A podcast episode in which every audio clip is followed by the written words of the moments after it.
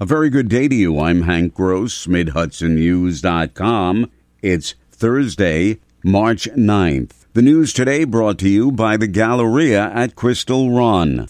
The State Controller's Office and Ulster County District Attorney have launched an investigation into allegations that former County Finance Commissioner Bert Gulnick stole thousands of dollars from the Hurley Recreation Association, a private swim club for which he served as treasurer. Gulnick resigned his county post over the allegations. County Executive Jen Metzger has asked Controller Tom DiNapoli to conduct a forensic audit of the county's finances to investigate whether any county resources have been compromised during Gulnick's 12 year tenure. The investigation has really just begun. Um, it's just gotten underway, and uh, you know, I we don't have a sense yet of how long um, this will take. Uh, but you know, from my perspective, I want it to be as thorough as possible. So, however long it needs to take, I'm good with. Metzger also asked the controller to identify any improvements that can be made to the county's internal controls and systems. Kenneth Juris is now serving as acting finance commissioner. Dutchess County Executive Bill O'Neill capped his 20 year career in county government with his first and only State of the County address delivered at the Culinary Institute of America in Hyde Park Wednesday evening. O'Neill, who took over the role when Marcus Molinaro was elected to Congress last fall, said the state must, in his words, stop the madness of the Climate Leadership and Community Protection Act that would end the use of fossil fuels in the state by 2040. The bottom line is that the CLCPA will have caused our energy costs to skyrocket our energy availability to be greatly reduced, and our way of life so totally disrupted that the mass exodus of businesses and individuals will devastate New York beyond repair. This is pure madness. On the county level, O'Neill noted that Justice and Transition Center is almost completed.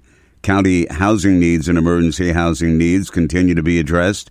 The county continues to battle the opioid crisis on several levels and the Youth Opportunity Center in Poughkeepsie is in the formative stages.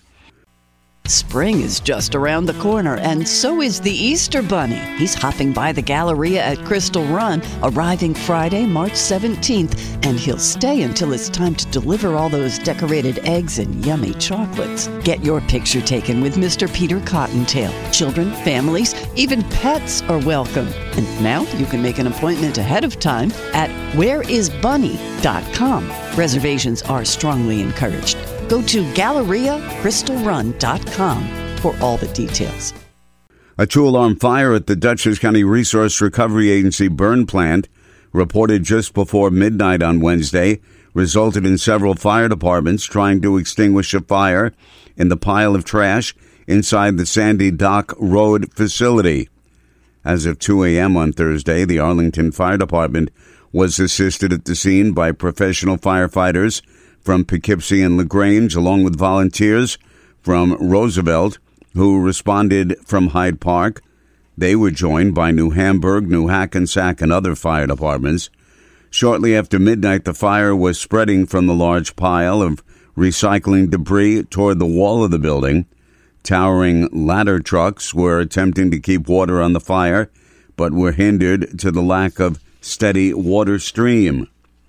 Fire departments from Pleasant Valley and New Hackensack located. The cause and origin of the fire are under investigation. The Westchester Medical Center Health Network has granted $1.3 million to RUPCO to advance the Home Regen project. Shortly for regeneration, the scope includes the rehabilitation of 10 vacant homes in the city of Kingston, which are expected to create home ownership opportunities for low, moderate income first time homebuyers earning 60% to 80% of the area median income. Those housing funds originated as proceeds from a sale of property within the Bon Secours Health Network. WMC Health Network, through its member Bon Secours Charity Health System, had discretion to direct the use of funds within its Hudson Valley footprint. In the village of Goshen, officials are hard at work preparing for Sunday's 2 p.m. kickoff of the Mid Hudson St. Patrick's Parade. This year's parade, which is the 46th annual event, will feature more than 15 bands and dozens of community groups from around the region. Village Mayor Scott Wall is excited to have the event back in Goshen. 20 years ago, he said we clearly realized that the Mid Hudson St. Patrick's Parade greatly benefited residents and the economy. I'm Hank Gross, MidHudsonNews.com. The news today brought to you by the Galleria at Crystal Run.